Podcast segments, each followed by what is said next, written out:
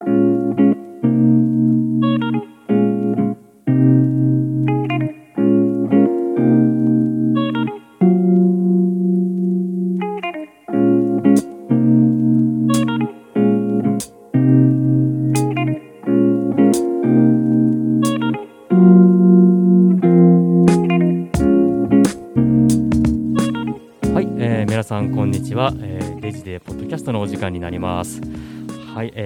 ですね、私デジデープラスのコミュニティマネージャーの吉田がモデレーターを務めさせていただきます。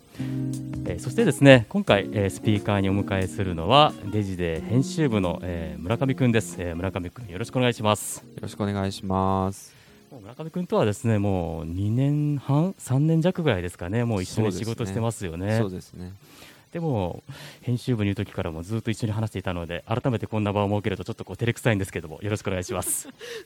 確かに照れくさいですね。よろしくお願いします。で今回のテーマは、えーっと昨日アジェンダもらって目を通したんですけどもライブコマースというところで、まあ、このですね、えーライブコマースの盛り上がりみたいなところをですねいろいろと深掘っていければ面白いかなと思いますのでではここからですねいろいろと質問させていただければなと思いますはい。はい、じゃあまずなんですけれども、えー、とライブコマースですね、こうかなりですね海外を筆頭にこう盛り上がっている感を出しているかなというところを肌感で感じてはいるんですけれども、あの昨今のですね、えー、とライブコマースがこう盛り上がっている背景みたいなところから伺うと、なんか市場感とか背景とかで見ると、まあ、どんなこう動きがあるんでしょうか？はい。えーっと、まあ、そもそもライブコマースって聞くと、やっぱ中国を思い浮かべる方がすごく多いかなとそうですよね。思うんですけど、あのまあ、中国では以前から、まあ、盛況だったんですよね、やっぱり。で、その市場規模なんかも2019年には、えー6兆6000億円かな。で、2020年には、まあ、今年ですよね、その、えー倍ですよね、15兆円ぐらいに、えー及ぶんじゃないかというふうに言われています。で、えっと、その一方でですね、日本とかアメリカ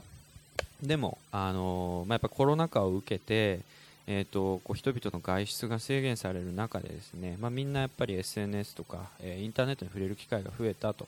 いうことで、えーとまあ、ライブコマースが改めて注目されているという状況かなと思ってます。まああのー以前から以前一度ですね日本でも2017年18年ぐらいに一度ライブコマースが流行った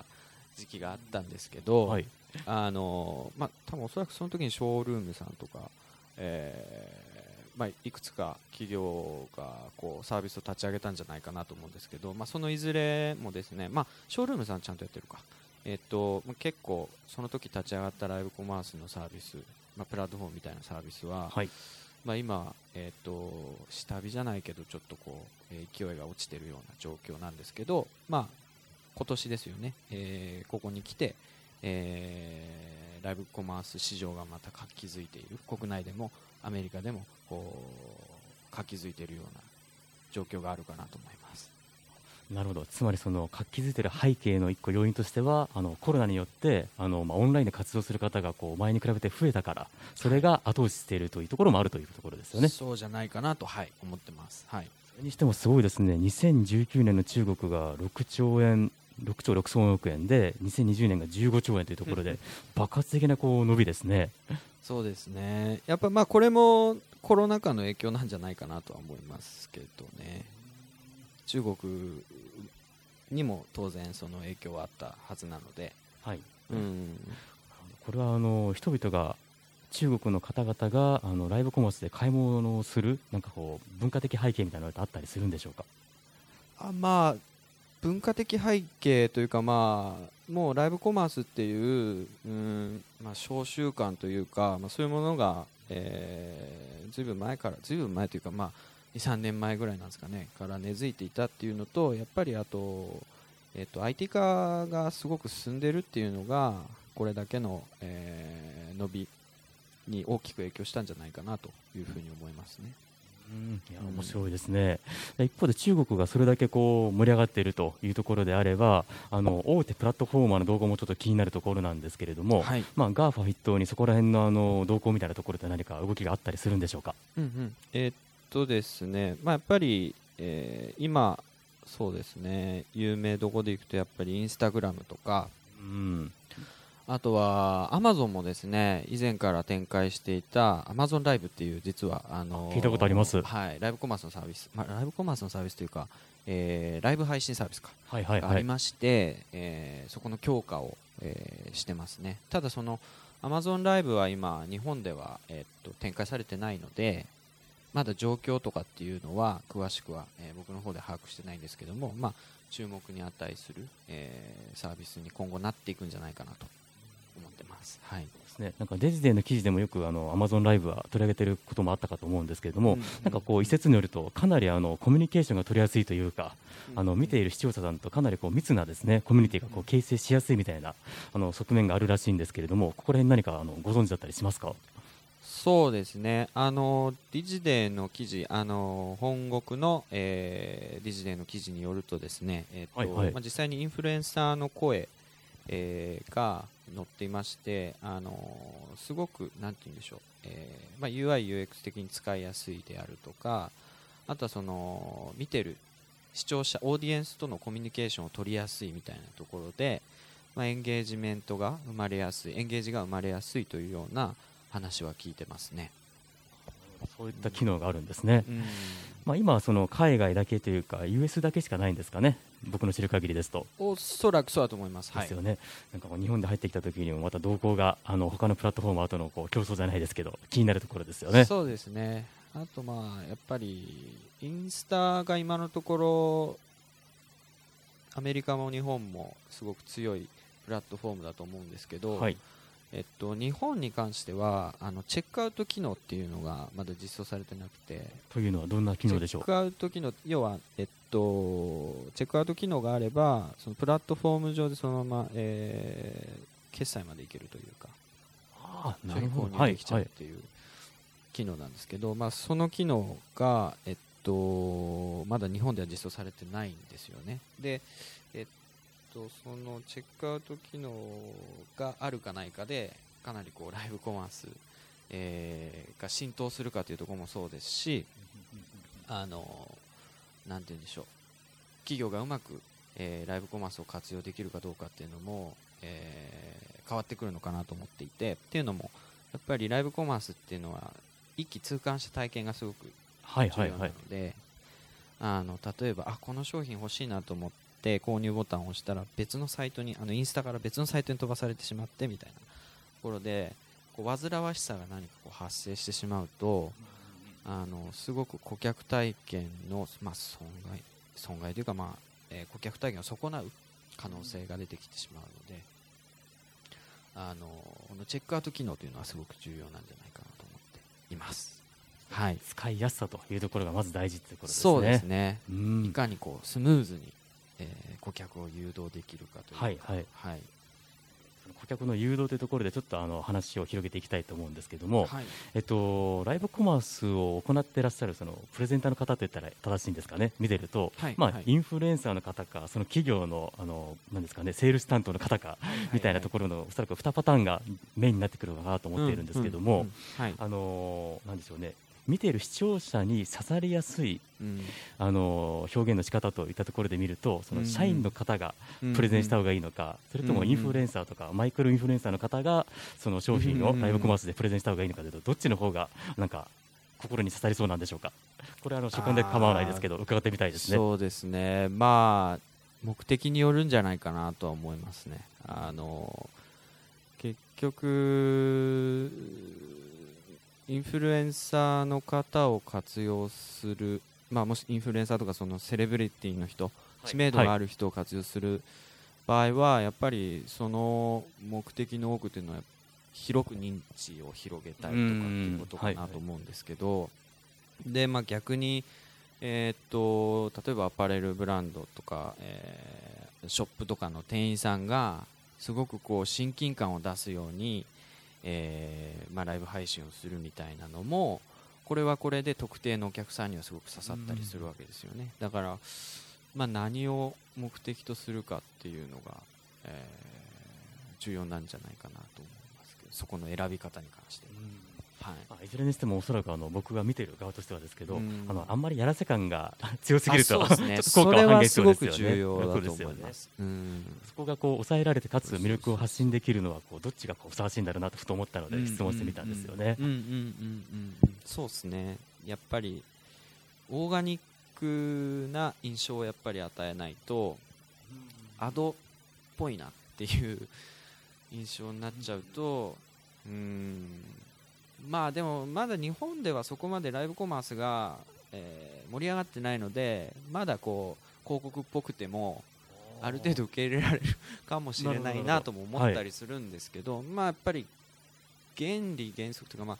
うん原則やっ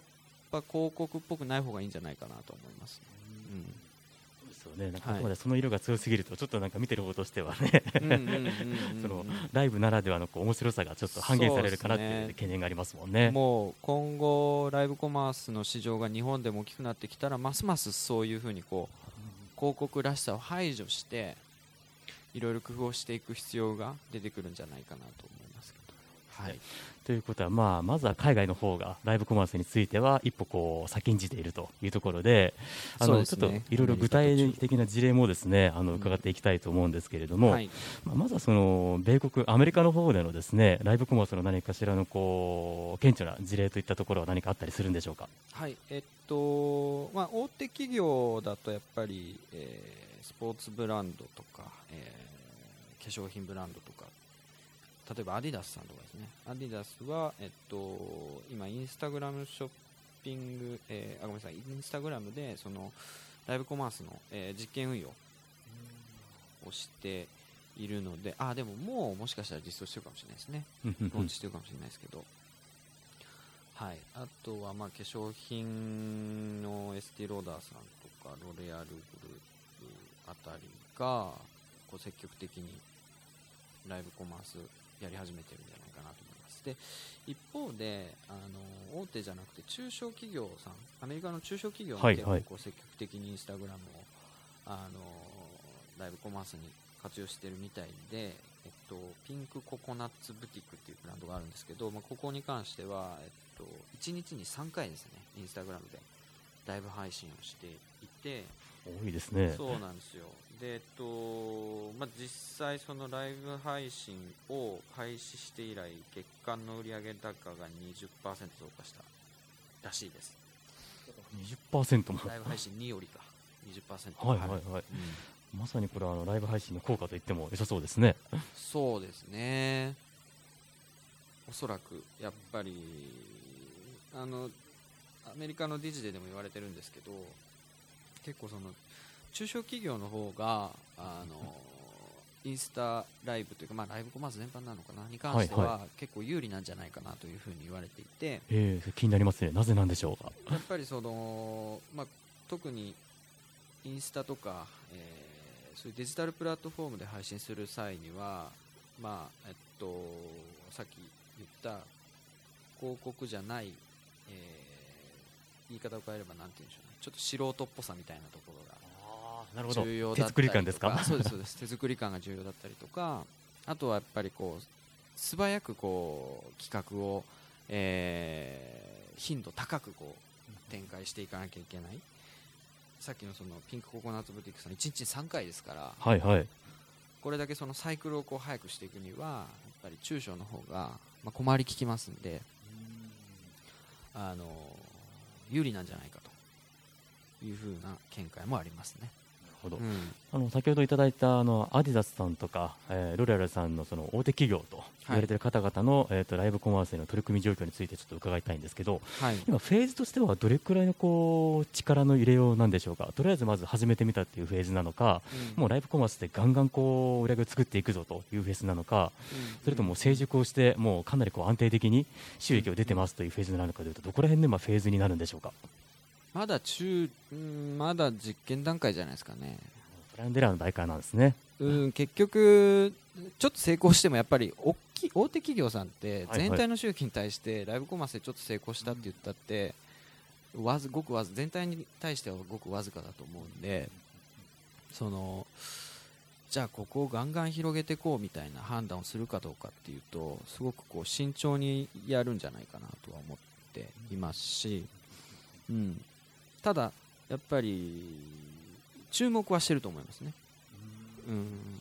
あれですかね今までできなかった何かがおそらくできるもしくは得られるからライブコマースという領域に飛び込んでいってると思うんですけれども、はいその大手企業さんがライブコマースをやることによって得られるものといったところで見るとどんなものがあるんでしょうか？うんまあ、大手企業さんがっていうことではないんですけど結局そのデジタルあ、まあ、リアルで、えっとこれまで作ってきた顧客体験をデジタルでいかに担保するかみたいな、えーまあ、そういう文脈の中でライブコマースがあー、まあ、一つの、えー手法としてうん。はい、用いられてるんじゃないかなと思っていますね。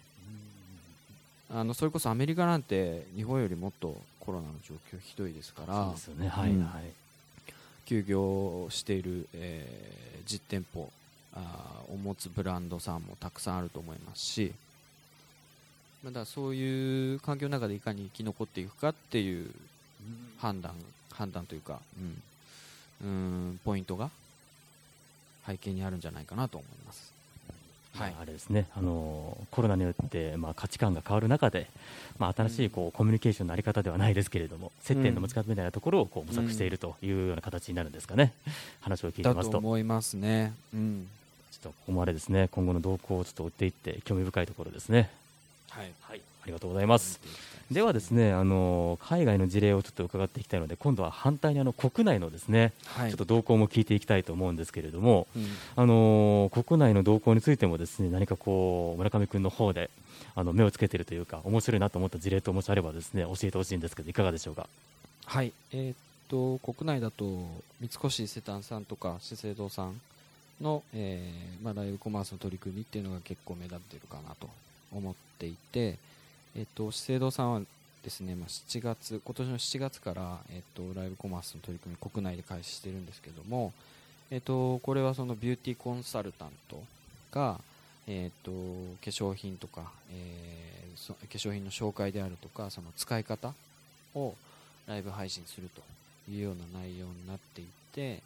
えーとまあ、これは第1弾として、えー伊勢丹さんの化粧品オンラインストア、えー、ミーコかな？で展開されたんですけども、えっとこれに加えてですね11月には芸能人とかあとタレントさんを招いてかなりこう大規模な、えー、とオンラインイベントライブオンラインライブコマースイベント実施してるんですね、まあ、なんかこの辺もこう資本力をフルに使ってる感じがしてすごく。見ていてすごいなと思ってます。であとえっと、資生堂さんはまあ以前から中国市場でもう積極的に展開をしていたんですけども、えっとまあ、ライブコマースの企業をですね買収してあのアメリカの企業ですね。えでこのノウハウを生かして、えっとまあ、中国でさらなる成長を狙っているというところもですねあのまあ他の日本企業よりもおそらくライブコマースのノウハウを今後どんどんどんどんこう蓄積させていくはずなので、まあ、注目するべきあのポイントかなと思って。るほどですね。あのー今話していた資生堂さんはなかなかのこう大企業というところだと思うんですけれども、逆にちょっと視点を変えて中小企業の何か事例として何かあるんでしょうか？国内のライブコマースの事例は。はい、えっと、国内だと、え僕が面白いなと思っているのは、え D2C ブランドのコヒナさんなんですけど、あのーこのブランドはですね、えっと、155センチ以下の小柄女性のための、えーアパレルブランドっていうことで、えっとまあ、バーティカルに商品を展開してるんですけども、あのこのコヒナさんがですね毎日インスタで、えっと、コヒナライブと題しまして、えっとライブ配信をしているんですねで、まあ、2018年ぐらいからやってるらしくてもう毎日ってすごいなっていうすごいですよね、毎日って。いや、すごい大変なことだと思いますけど。そうなんですよねこの内容としてはその実際のスタッフさん、まあ、店舗のスタッフさんなのかな？が、まあ、日替わりで出演して、えーまあ、配信するというものらしいんですけども、えっとまあ、お客さんの悩み相談とか、えーま、ユーザーとのコミュニケーションに積極的に使っているという話のようです。で、まあ、実際にですねその商品が、えーそのライブ配信をして商品がその配信後30分で完売したとかなんかそういう実際に収益につながったっていうような事例もあるみたいなので小雛さんはまあすごいノウハウを持ってるんじゃないかなと思ってますね。はい。実際見られたことってありますか？僕ちょっと初めて聞いたんですけど。あありますあります。なるほど。どんな感じですか、面白そうというかそのライブ感がこう、はいはい。うん。醸し出されている企画力がすごく込められているライブコマースだったのか、はい。商品のプロダクトの魅力があるからこう盛りがあったのかというとどちらの印象が強かったですか、うんまあ両方ですか？僕は結局ターゲットじゃないので、えー、と商品の魅力っていうのは正直その一消費者としてはあまりわからない。うんうん。はいはい。でもなんだろうな。まあ企画というか親近感みたいなものはすごく感じましたしやっぱりんなんだろうな。自分がもし消費者だ一消費者だとしたらうーんなんかライブコマースを通じてだったら商品についての疑問とかを簡単に聞けそうっていう、なんかそのハードルの低さがすごくいい意味であってあのうん。そうですね。ななんかやっぱりライブコマースってその親近感とかっていうのはすごく重要なのかなと思ってるんでその辺のこう作り方はあ上手だなと思いましたね。はいああれですね。あの今の一例だけの、まあ、話になりますけれども、はい。まあ、ライブコマースをやる際はこうきっちりこう親近感というインタラクティブをですね。こう醸成できるようなあのやり方をすると、うん。あのコミュニケーションが取りやすいということなんですね。ね。それがこううまくいけば成功につながりやすくなるという一個の要素かもしれないですね。そうですねかなと思います。う、ん、ありがとうございます。はい、ではですね、あの冒頭出てきたちょっと中国市場に話をちょっと振ってみたいと思うんですけれども、あはい。はい、あの冒頭ですね、あの2020年が15兆円の規模になると、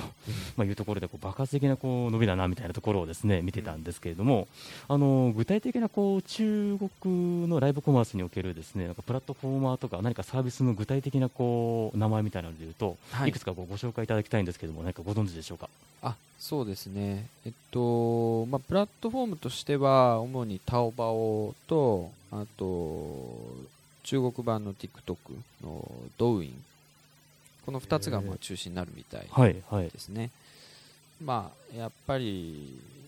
中国の場合は、まあああいう国ですので、えーまあ、主要なプレイヤーっていうのもこうどんどんどんどんこう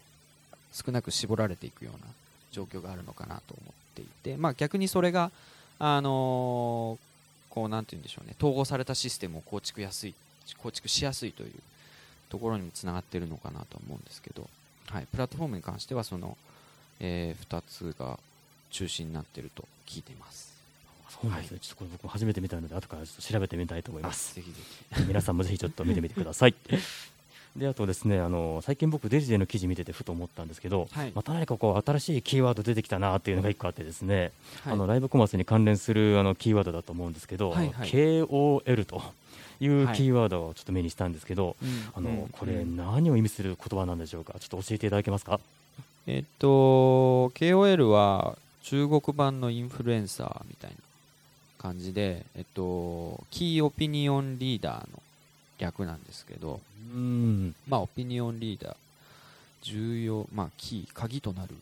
えーオピニオンリーダーみたいな感じなんですかね。あのーまあ、最初に申し上げた通り、インフルエンサーと思っていていいかなという認識ですね。で、まあ、中国のそのライブコマースにおいては、すごく重要な、えー存在で、あのー基本的に中国で見られるライブコマースの、えー取り組みっていうのはこういう KOL を活用したものかもしくは、はいはいえっとまあ、企業の、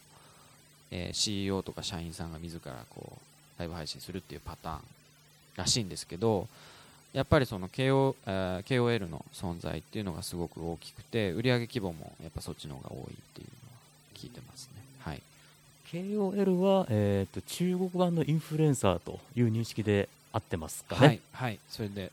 いいと思います。はい、あなるほど、そういった呼び方をするんですね、中国では。そうですね。えー、あえてこう、うん、インフルエンサーとは呼ばないんですね、逆に言えば。うんまあも、うん、そうですね。インフルエンサーとは言わないみたいですね。また面白い事例ですね。きっちり今日覚えて帰らなきゃいけないですね。新しいキーワードどんどん出てきますね。であとですねちょっとまた話を広げていくと先ほどあの冒頭でも村上君が言ってましたけども、はい、あのまあ、良くも悪くもコロナが後押しをしてあの中国のライブコマース市場があの爆発的に上がったよという背景があるというところだったんですけども、まあそのまあ、外的要因もあるとは思うんですけども、はい、システム的なところも大事じゃないかなと思うんですね。あの先ほど村上君言ってたように、うん、その使いやすさだったりとか決済のしやすさみたいなところのこうシステム的なその整備があの整ってないとここまでのこう成り上がりはなかったんじゃないかなと中国市場においてですね、いうふうに思うんですけれども、あの中国の市場でなんか優れているあのシステム的な側面であったりとか、そういったものは何かあったりするんでしょうか？そうですね。やっぱりプラットフォームへのアクセスのしやすさとあとはもう決済手段が、えー、そこに、えー、連携しているしっかり連携しているところが大きいんじゃないかなと思ってます。でまあ、これがしっかりしているので、えー、消費者のその購買体験みたいなものもすごくこう一気通貫したものになってる、まあ、それはオンオフ問わずですよね。で、まあ、実際 WeChatPay とか、まあ、アリペイなんかはもうどこでも利用できますしだからさっき、えー、なんて言うんでしょうそのライブコマースこう視聴しながら購入までこう本当ズバッとこう一気通貫して、えー、行うことができるっていう意味ですごく、うん、システムがしっかり統合されているのでそこはかなり中国市場の特徴というか、うん、かなというふうに思います。はい、はい、ありがとうございます。ではですねそろそろまあお時間も迫ってきましたので、はい、えっと最後の質問に行きたいと思うんですけど、はい、あのこれからのえっとライブコマースの展望というかですね未来についてい。ろいろ聞いていきたいと思うんですけれども、はい、あのまあまずはですねその国内でますますこうライブコマースが盛り上がっていくためにはまずどんなことがあの業界全体を通して必要だと思いますか？また世界全体で見た場合に、うん、ライブコマースは今後どういった方向に向かっていくと思いますか？そうですね。国内市場に関してはやっぱりその今直前に申し上げたシステムの統合みたいなところがかなりそのライブコマース市場が拡大していくかどうかにかかってるんじゃないかなと思っています、なんかそこが置き去りに置き去りのまま、えみんなこうライブコマースやり始めてしまうとなんか結局以前一回その ライブコマース市場が盛り上がった時みたいに、はいはい、えー、一回盛り上がるけどまたシュリンクするみたいな パターンになっちゃうんじゃないかなとか思ったりもしてるんですけどそうですね。あのやっぱりシステムのところをしっかり作っていくというのは一つ重要かなと思います。でまあ世界に関してはちょっと分かんないですけど。これ編集部村上君としてのこう所感ですね。ね見てますか？まあ今の状況でいくとやっぱりライブコマース市場にはお金がいっぱい集まるんじゃないかなとは思いますね。そのやっぱりアメリカが、えー、盛り上がってますんであの GAFA 以外にもなんか配信プラットフォームまあまあ TikTok はいますけどあのそういう主要なプレイヤー以外にも何かこう配信プラットフォームがポッと出てくる可能性とかもあるのかなと。でそうなったら面白いなと思って見てます。はい。ありがとうございます。ではですね、本日は、えー、と約40分ぐらいでしょうか、30分ぐらいでしょうか、いろいろと話を伺ってきたんですけれども、はい、あのライブコマースのですね、えー、と今の、えー、盛り上がりについていろいろと村上君に聞いてまいりました。で皆さんもですねあの今後の動向をですね追っていってあの一緒に追っていけたら嬉しいなと思いますので引き続きですねお付き合いいただければと思います。では本日は村上君どうもありがとうございました。ありがとうございました。では失礼します